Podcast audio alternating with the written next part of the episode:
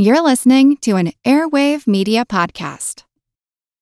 This episode is brought to you by Shopify. Whether you're selling a little or a lot, Shopify helps you do your thing, however you cha-ching. From the launch your online shop stage, all the way to the we just hit a million orders stage. No matter what stage you're in, Shopify's there to help you grow.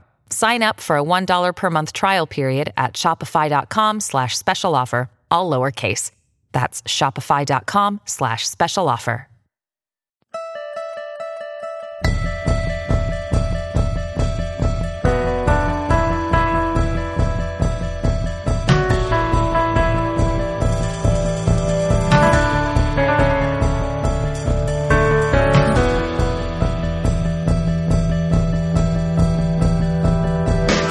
So everyone's now mourning the loss of Ruth Bader Ginsburg, a Supreme Court justice appointed by Bill Clinton in 1993, who has served on the court now just about 30 years. Obviously, to many people, a legend uh, on the court. But it's happening in the midst of a, of a political season, of an election season. It's a pretty rare event. I think there's two elections where, to some extent, court politics entered the election, although there's always a lot more than just that. And I'll talk about those. How does it break? I mean, I think essentially 2020 is an election featuring incumbent in the White House. And those elections, no matter what the media says, no matter what now social media or people are out there saying, is always about the performance of the incumbent and how American voters view that performance. That's really it at best, you can have an inspiring challenger rise to the occasion, but it's usually even that, uh, even a silver tongue orator won't get anywhere unless there's a problem with performance. But since you know COVID nineteen has happened, Trump's been down in the polls. You could say, you know, anything that distracts from just you. If you're the challenger here, if you're Biden, you want that election to be about him and only him. You want Trump out there talking all the time the focus to be on the president and what he's done. That's just standard textbook running against an incumbent. Um, 1992, one of the elections we're going to talk about, that was a mandate given to the campaign. Um, the, the phrase that comes out of the 1992 campaign famously is the, it's the economy stupid. But really, what that meant is that was an internal document. It wasn't the Clinton campaign slogan. No, heavens no. It was an internal discipline document about messaging. You know, you put that up on the marker board because you want the campaign focus that their message should always be it's the economy stupid. They're not going to go out and tell people they're stupid. They wanted to focus in 92 on President Bush's performance if it got to anything else like those days when it was about Bill Clinton's character, they weren't good days for the campaign. And so, in that vein, anything else that's not specifically making the election about Trump or COVID or his performance or the current state of the economy or the number of people unemployed or things like that, unrest that's occurring, anything that can shift it to something else, say protests getting out of control, right?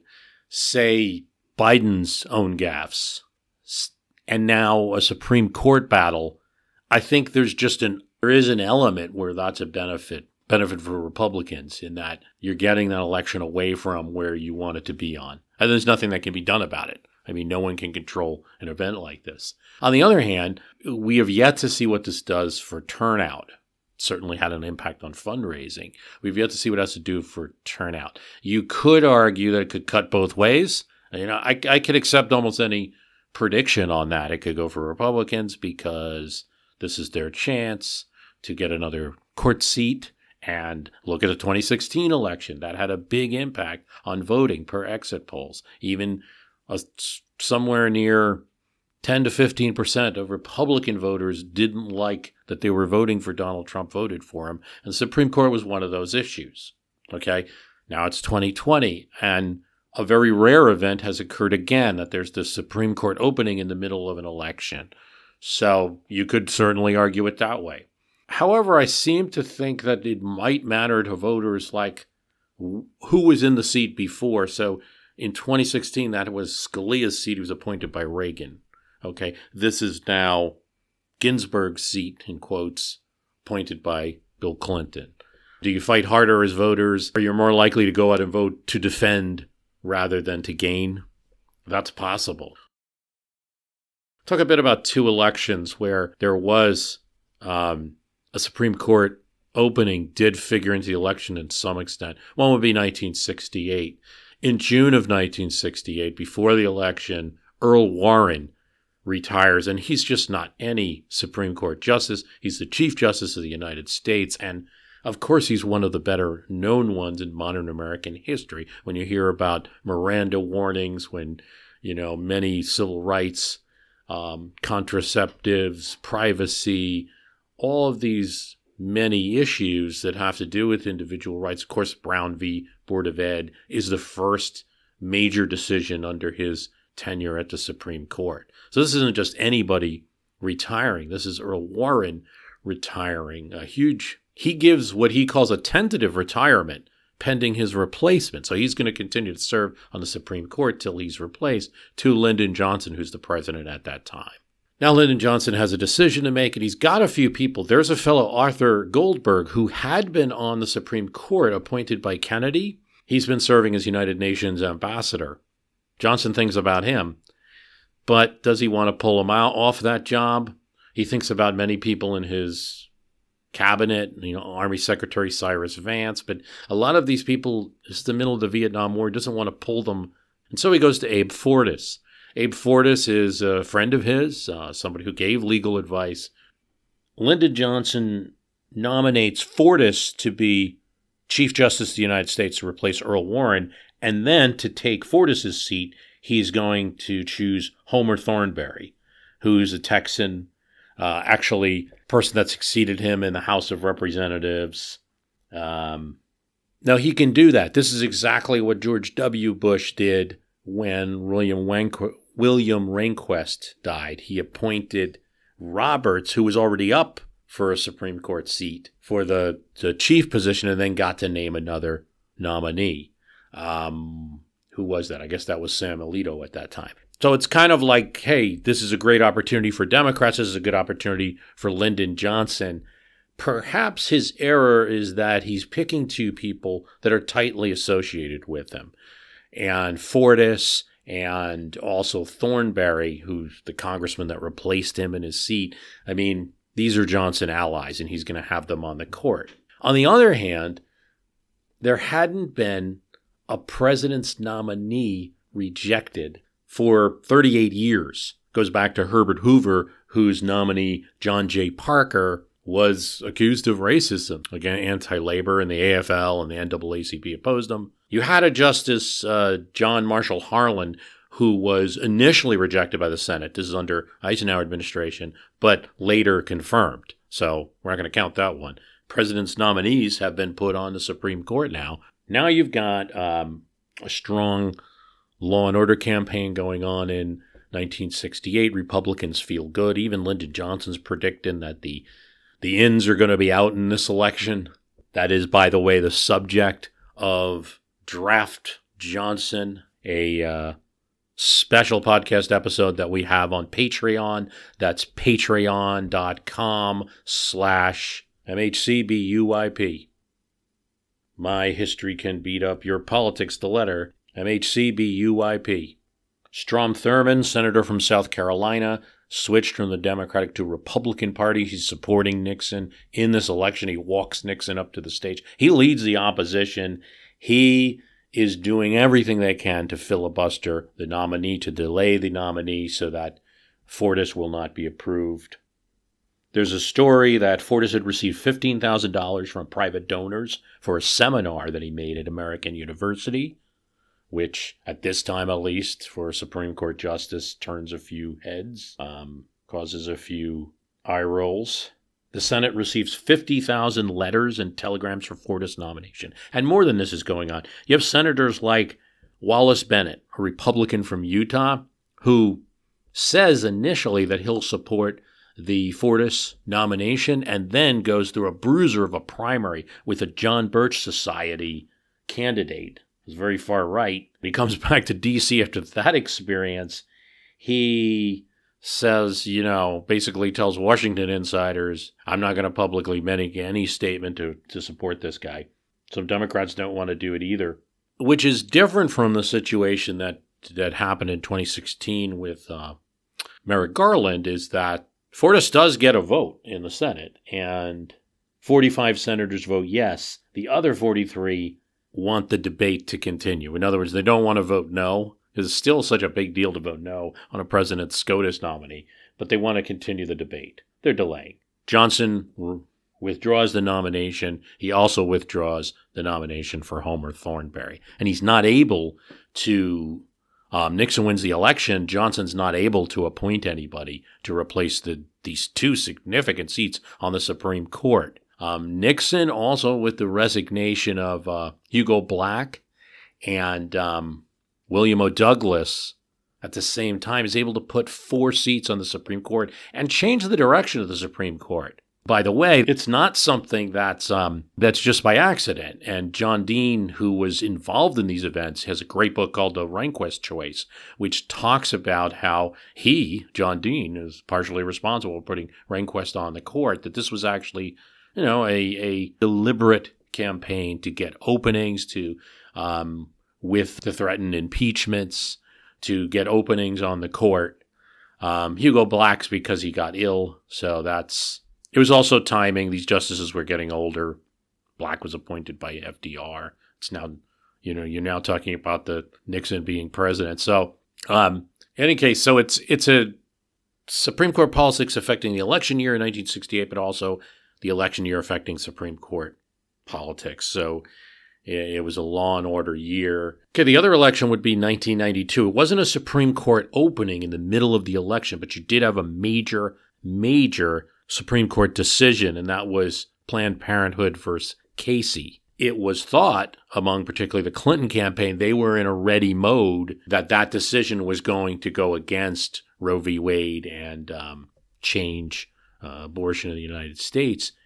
Instead, because of what's apparently some last minute, minute maneuvering within the Supreme Court, Sandra Day O'Connor, David Souter get together and, and release a kind of moderating decision, mostly uh, appealing to stare decisis. Like, look, whatever the merits of Roe v. Wade, you can't change the rules now. You know, something about liberty can't take any solace in a jurisprudence of doubt if I have it right. So it's not what the Clinton campaign expects, but nonetheless, that highlights how tenuous the Supreme Court is on the issue of abortion. And certainly, uh, polls taken in 92 are showing more Americans pro choice. And so that's an issue, a major issue for Clinton in that campaign.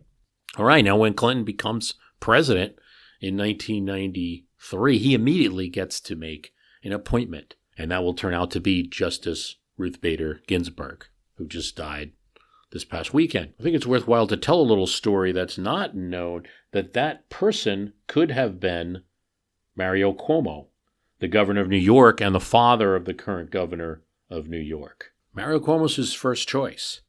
And as George Stephanopoulos tells it, there was then this agonizing waiting period, which just seems to be like every decision that uh, Cuomo needed to make. Um, here we go again. George Stephanopoulos is negotiating with Andrew Cuomo at this time over what's going to take. Um, you know, there's a certain point where there's a delay. The president tries to call for Cuomo. He doesn't answer. I mean, he's got to fill this seat, you know. Here we go again, Stephanopoulos says in his book, All Too Human. Andrew and I were caught up in the world's oldest courtship ritual. He was telling Cuomo that Clinton really wanted him. I was assuring Clinton that Cuomo really wanted him. Andrew worked his father over all through the wedding, asking him four times if he was sure. I didn't have to work that hard with Clinton. Putting Cuomo in the court seemed even more attractive to him after 18 holes. At 11:30 that night, Andrew called me one more time from a rest stop on the New York State Thruway. Mario was on board. I relayed the message to the president at 9:30 the next morning just before meeting with Ginsburg. After that, Clinton told me to call Andrew again and let him know that Cuomo should expect a call around 6 p.m. At 5 o'clock, the full Supreme Court selection team was scheduled to meet in the Oval. Clinton tells a staff meeting Putting Cuomo on the court would make a big, powerful statement. If he doesn't say yes, we'll announce Ginsburg tomorrow. There he had said it, Steinberg says. But before anyone could even begin to make a counter argument, Mario Cuomo was on the line. My stomach sank to my knees. This couldn't be good news. It was 5:45 and Cuomo knew that Clinton was scheduled to call at 6. I picked the phone in the dining room up and Cuomo started a soliloquy. George Andrews been trying very hard to bring me to change my view, but I feel like I feel that I would be doing a disservice to the president. I feel that I would not be able to do what we all need, including supporting the president politically. I surrender so many opportunities of service if I take the court. So that's it. I mean, and there's a lot of speculation, just like there's speculation about why you know why, why, why Mario Cuomo didn't run for president. So, but it could have very well been. Now Cuomo ends up dying in 2015. Had that appointment been made, and if alt history is, if you can follow lines like that, you know, you would have had a, an appointment during the Obama presidency. So I think that's an interesting story. Um, okay, so a lot of talk about elections and who it's going to affect. We'll see what happens there. Um, the, the the whole question here is not really history; it's more politics because the real issue is that okay, the Republicans said in the past that they, you know, they should wait for the election to appoint a Supreme Court justice, and now they're obviously leaning towards not doing that. So that's just straight up politics. That's just something you're going to have to. Uh, they'll either live or die by, and the voters will decide. I mean, that's always going to depend on it's not these traditions and norms are always going to depend on if voters are supportive of it. And does it hurt you enough with voters? Is it going to impact Senate races and things like that? It's not something that I can tell you that this is history. It might be that in doing this, they end up doing a very fast approval, which would be historically fast, and then history does enter it. But really, the ahistorical thing was what happened with Garland. That's pretty unusual. Yes, there have been a few cases of um, of waiting, such as with the Earl Warren, but generally, you know, to make a nomination in February and not have it acted on at all by the Senate, no, that was that was ahistorical um, and you know the rest of the politics.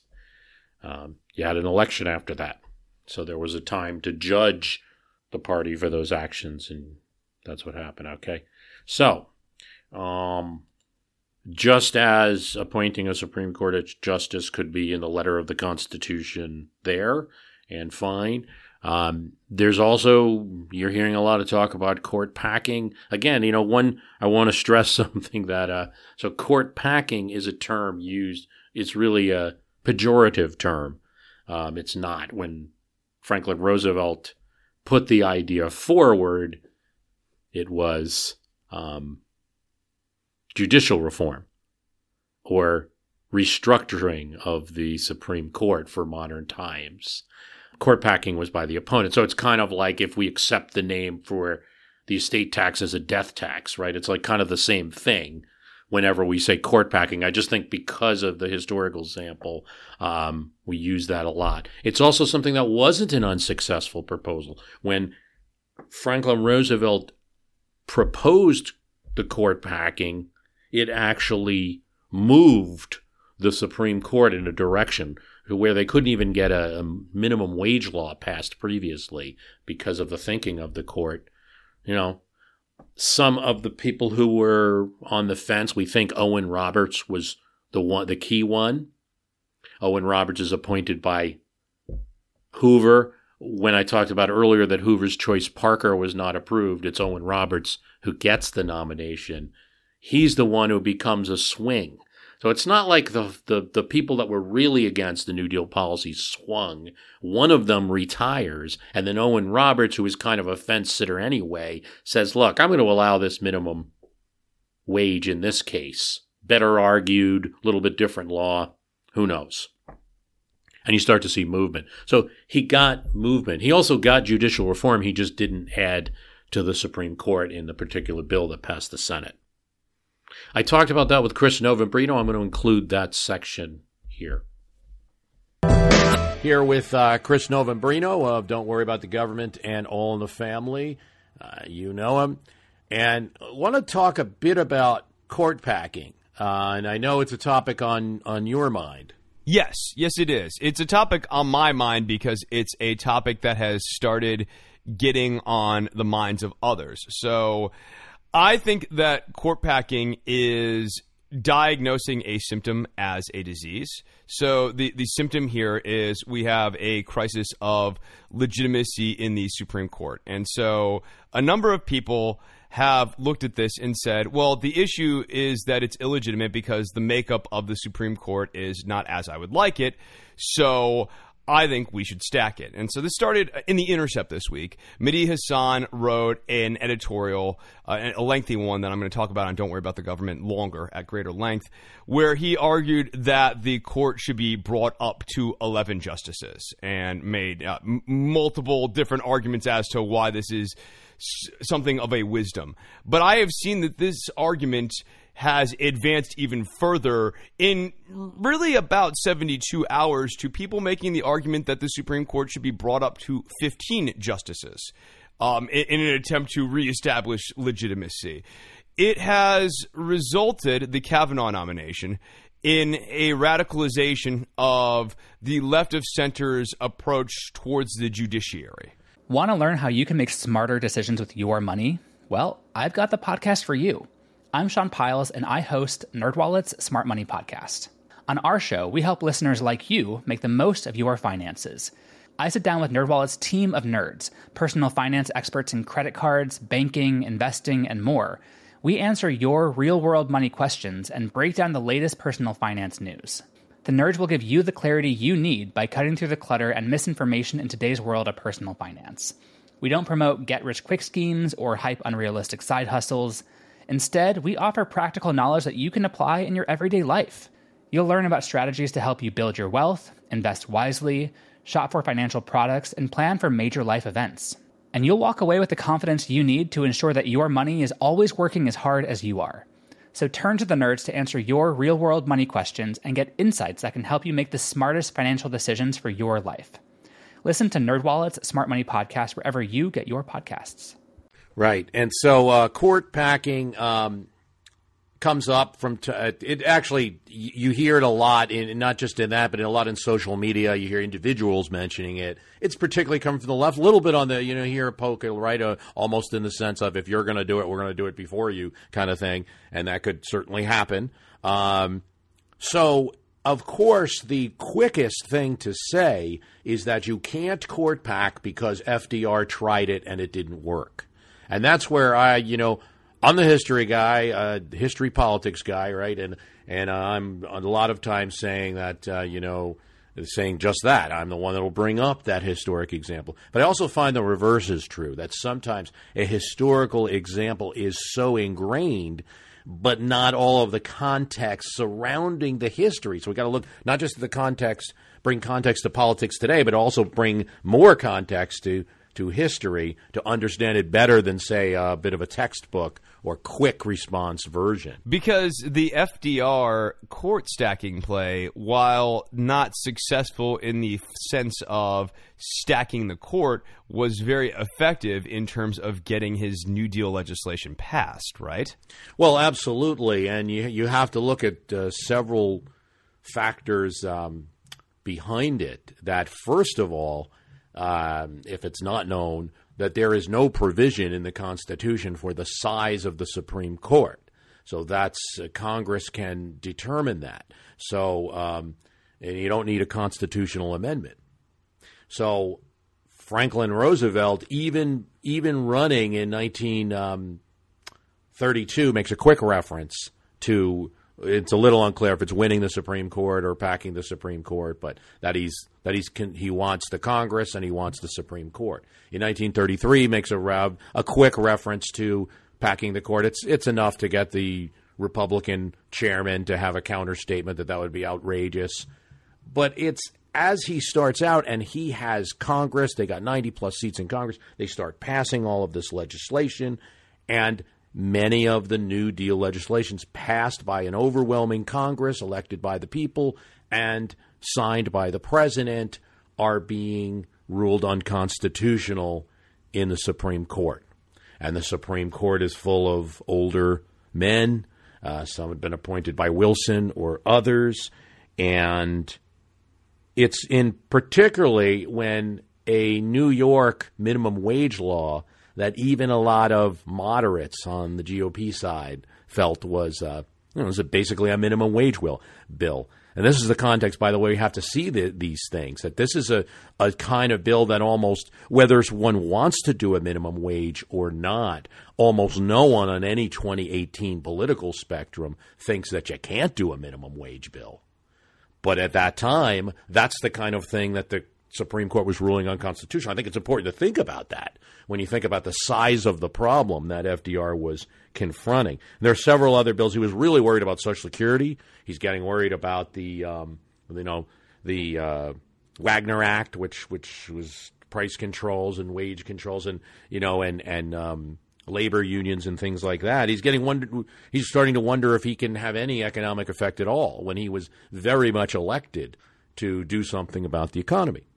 And so uh, he comes up with, after a series of frustrations, a plan that uh, he will add justices to the Supreme Court as they retire. So it would, you know, and this is the this is the difference between some of these proposals that could be floated now and what FDR was doing and why FDR's was so weak.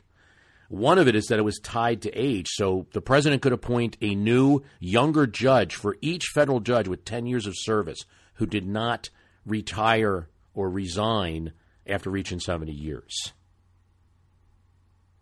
So they were going to limit him to no more than six, which is still a lot. and uh, it also applied to lower level uh, courts as well. So it was allowing the president to quickly replace the federal judiciary, and but it was tied to age. Now, this uh, particular bill, first of all, this is the point where it's later in FDR's term. Uh, the year I think it was 37 to get this right, but uh, yeah, I think it was 37. February 5th, 1937 is when he presents it. This is after there's some downtick in the economy. Roosevelt has developed opposition even within the Democratic Party among Southern conservatives.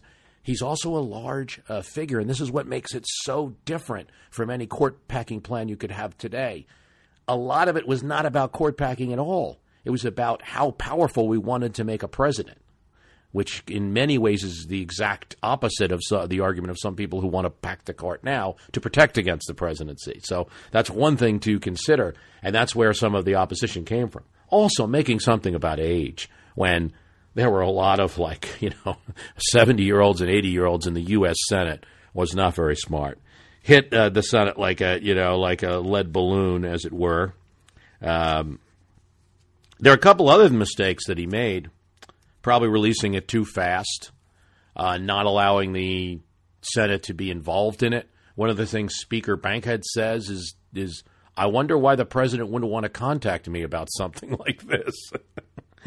um, Senate doesn't like it. There's tremendous opposition. It's just at the time where some of the senators are looking for an issue to buck Roosevelt on. They he's so popular and his legislation is so popular that they have to vote every time, and they're starting to feel that a little bit that friction. One senator in particular, um, Hatton Sumners, um, well, let's just say congressman in case I, am not sure it's Senator Hatton Sumner says, um, "This is where I cash in my chips." So it's the issue that a lot of people just were, there's a lot of pent up frustration. And so it goes beyond just the issue of court packing, but then over the time, it's taken this magical significance that you can't pack the court. Well, you absolutely can.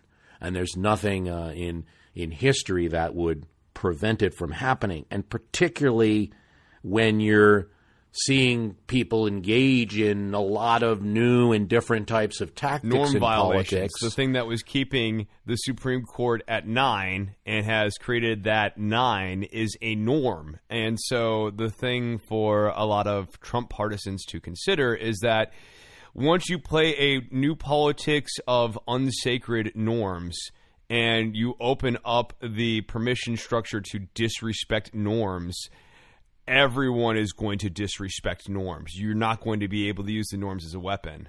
Let's take a step from that, by the way. And, and, and I don't know if it's to be fair or not, or just to look at it a little differently. It's not just a few people in the room stepping away from norms. It's the American people who have decided, that, well, groups of the American people who have decided they'd rather step away from norms. They hate norms. The word establishment, right? I think swing voters have been sort of sending this message to the ballot box routinely is that they want to change. That people who are true independents and vote for Bush and then Obama and then Trump and have a continuity through it, they tend to tell themselves when they go to vote, I just think it's time for a change. And they don't like politics as usual, which is ultimately how Trump arrived here. It, it, it all of his success, the same thing with Bernie too. All of his success in 2016, I think, of course. roots back to Americans thinking a lot of the game is unpalatable and unsatisfactory and isn't yielding results. And so they wanted someone to smash up norms. I, I think that people want the norms smashed up they don't like. And the problem is when you vote to throw stuff in the fireplace, eventually things that you like get thrown in the fireplace as well. Oh, absolutely. I mean, I think that's that's what will be found out with a, a, any of these things, and it will be whoa uh, when there's a uh, when there's a you know the the system is designed with a lot of checks and balances. The institutions are to, are kind of increase that check and balance. Remember, there's nothing in the Constitution about filibusters, but filibusters created an additional check, not one I particularly liked, but an additional check. The idea of the Rules Committee in the House and the control of the Speaker and control of legislation and rules packages surrounding every bill. These are things that are not in the Constitution that create additional slowdowns and checks and things. And you have, um, I think it's awfully interesting to look at it from that consumer of politics point of view and say, just to say consumers are getting more involved with their doctor and they're getting more involved with their politician. Guess what? They know what the plays are. They're smarter. I mean, this would be the most positive view of things that the consumer of politics knows your meta now. They know how the game is played. They know what the Democrats do this, the Republicans do this. Uh, they've seen it on the news. They, you, you've there's been so much analysis of it. There's blogs, there's social media now. It's not just a few people watching C SPAN as it might have been in the 90s. They no longer just see an original instance of, say, a Supreme Court justice being challenged. They see it as part of an archetype, as part of a meta, as, oh, this is what you do. They see these things as um, they see how the game is played. You know, in football, we'd say they they're watching the film. The American people have been watching the film. They want to change. They want to change the game and shake things up. And so um, that's not just Mitch McConnell or a few people in the room. Mitch McConnell is responding, and when he didn't respond, he got a lot of criticism for it. Mitch McConnell is responding to a feeling in the Republican Party that uh, you're not fighting enough you need to fight. You need to fight more. That goes back to 2010. Like the mm-hmm. Tea Party really started this modern iteration of you need to fight harder. We need to fight harder. And it got rolling with the Obamacare repeal bill. Uh, the Republicans had an outcry from their base that they very much did not want the Affordable Care Act to be law. And it placed on the Republicans kind of an impossible burden, ultimately was demonstrated to be an impossible burden, of trying to repeal Obamacare. And they were unable to deliver that. But in making that promise, which was a promise made in response to the disposition of their base, you need to fight harder. That opened up the door. Uh, the last eight years, it, it is it is of a piece that ends in Trump. Trump has moved things even further, and he is doing his own very unique, specific, unique unto him things to American politics. But it starts with the Tea Party, at least as far as I can tell, in terms of charging up that Republican base into this disposition. Yeah, the Democratic side, you only have it with with uh, I believe the Bernie Sanders campaign. I think the Howard Dean campaign in 2004 was a little bit where he said, "I want to be the Democrat." Will Occupy Wall Street in there mm-hmm, too. Mm-hmm. Uh, yes, Occupy. You see a little bit on the left. I I think it was a bit of a hockey stick, slower, but then moved up really fast. So watch out for that one. The Daily Kos, the 2000- six activities surrounding like uh, the, uh, when when Daily Kos was big. You got to you got to fight harder against Bush and and what he's doing, and not being satisfied with more moderate. Uh, Democrats. I think uh, the 2006 election and the way that was played out, I think that um, all of that plays into it on both sides where you have the better play is there. So, given that context, you take the issue of court packing and you don't even have a constitutional violation. It's a simple Senate bill that needs to be uh, forged and passed and signed by the president. Now, why is it so disastrous in many minds? Because it hasn't been done. And why is it so disastrous in, in many minds? Because um, the one time it was attempted, one of the greatest politicians in American history was nearly brought down because of it. I mean, uh, you know, he's it's the first time, really significantly, that the Senate rebuffs him. And, uh, you know, Vice President Garner tells him, you know, you're beat. You don't have the votes here. Drop it. And uh, he, uh, you know, he, uh, I think uh, it was Harold Ickes who said uh, he was um, punch drunk from the punishment.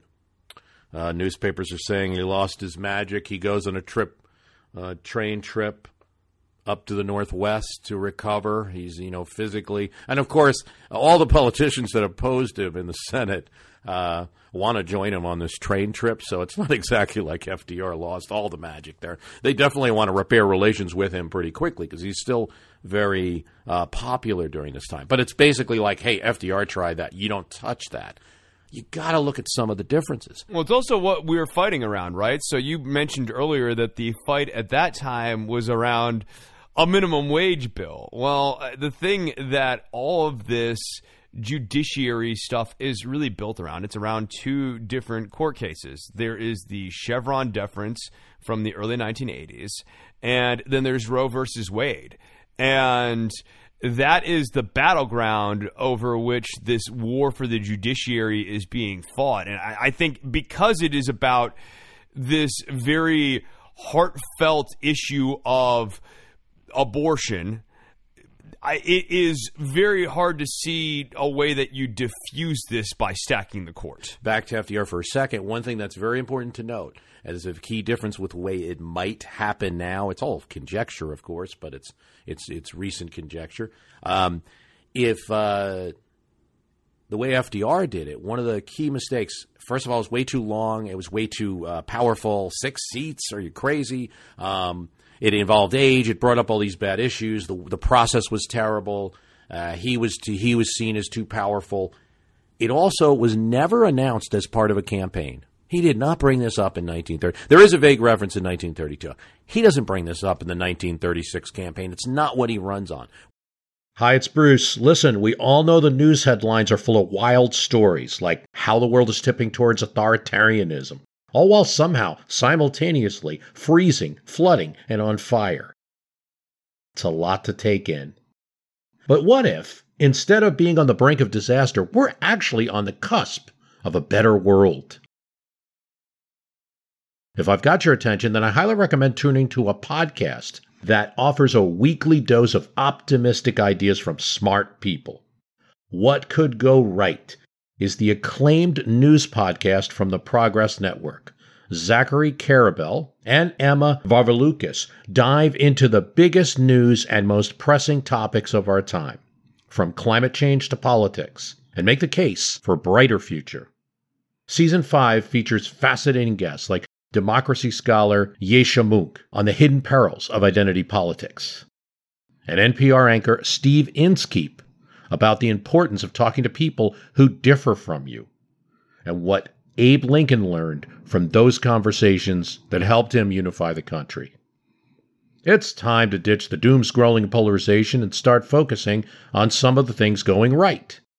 So check out what could go right wherever you listen to podcasts.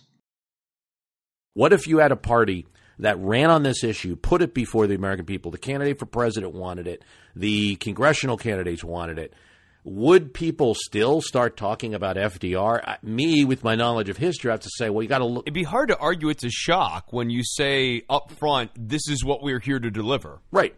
And then when you deliver it. Now, uh, of course, uh, how you do it's going to be important. I think, um, as you reference, what ended up happening with FDR is that he not only didn't need to do it in the end, Um, but it ended. He ended up prospering and becoming, because of the length of his presidential term, become one of the biggest influences on the Supreme Court. You know, when people say the Earl Warren Court, talking about the 60s, I think what you have to understand is that several of those appointments that led to the Earl Warren Court, even though he didn't appoint Earl Warren, were Franklin Roosevelt. So it was really a Franklin Roosevelt influenced court. You had uh, Douglas and you had uh, Hugo Black on there, who were the key, you know, key drivers of some of the the liberal decisions uh, of the court at that time. So he had a big influence. He'd get several people on the court, uh, Frankfurter, uh, uh Robert Jackson. You know, it would really totally change from the from the, the old horseman uh, to uh,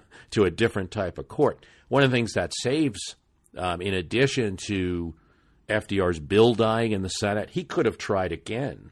But one of the things that's going to happen in this time is that Justice Owen Roberts, who is kind of the swing at that time, some people said he wanted to run for president or not, he switches his decision. And so in a Washington state minimum wage decision again, all of a sudden it's now constitutional where it wasn't before. And they called it the stitch in um, the stitch in nine um, the stitch in time that saved nine.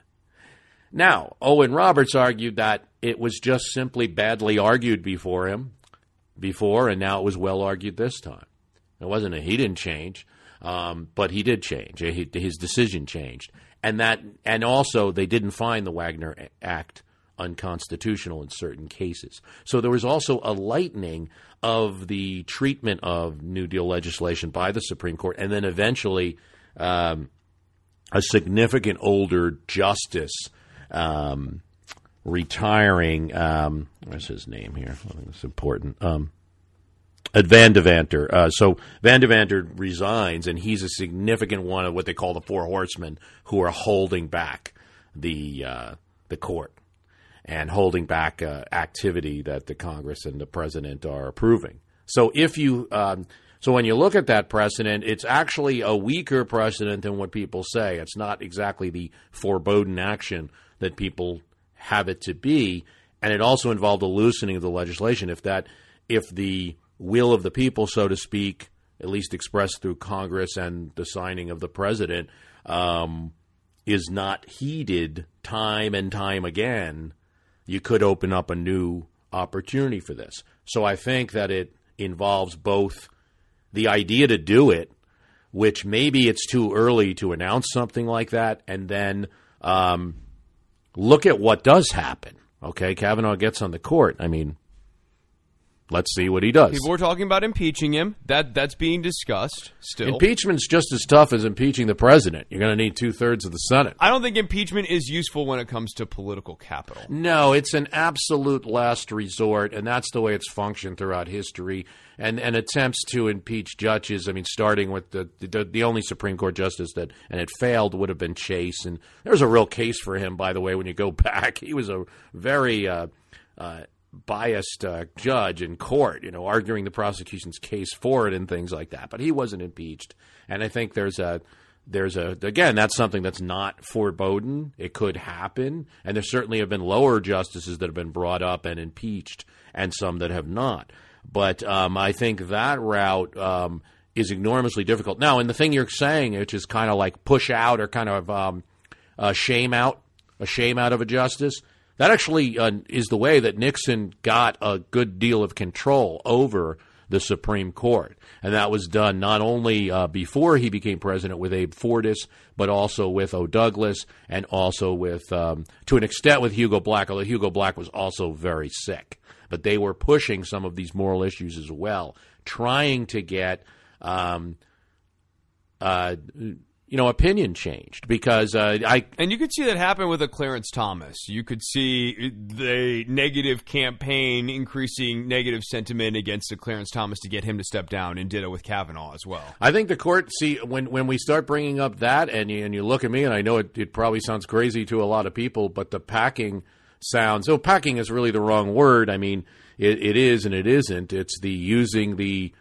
Uh, uh, expanding using the con- how uh, using the constitutional power that the Congress has to expand the court to uh, facilitate uh, you know American happiness. How about that? now that's going to be real political. Now, um, if you Well, happiness is an abstract concept. Exactly, exactly. But if happy, but if you see that it's bitterness because let's say Roe v. Wade is overturned in a case, um, if it's bitterness that results from that, and you're looking to that becomes a greater justification for packing a court, say, than doing it beforehand. certainly to reorder the court, right? So to move away from packing, th- there are other ideas about rebalancing and resetting the court that I think have not really been discussed or entertained by either side because for both the Republicans and the Democrats, it is a war, it is a crusade for your judiciary. It's not about getting the court system to be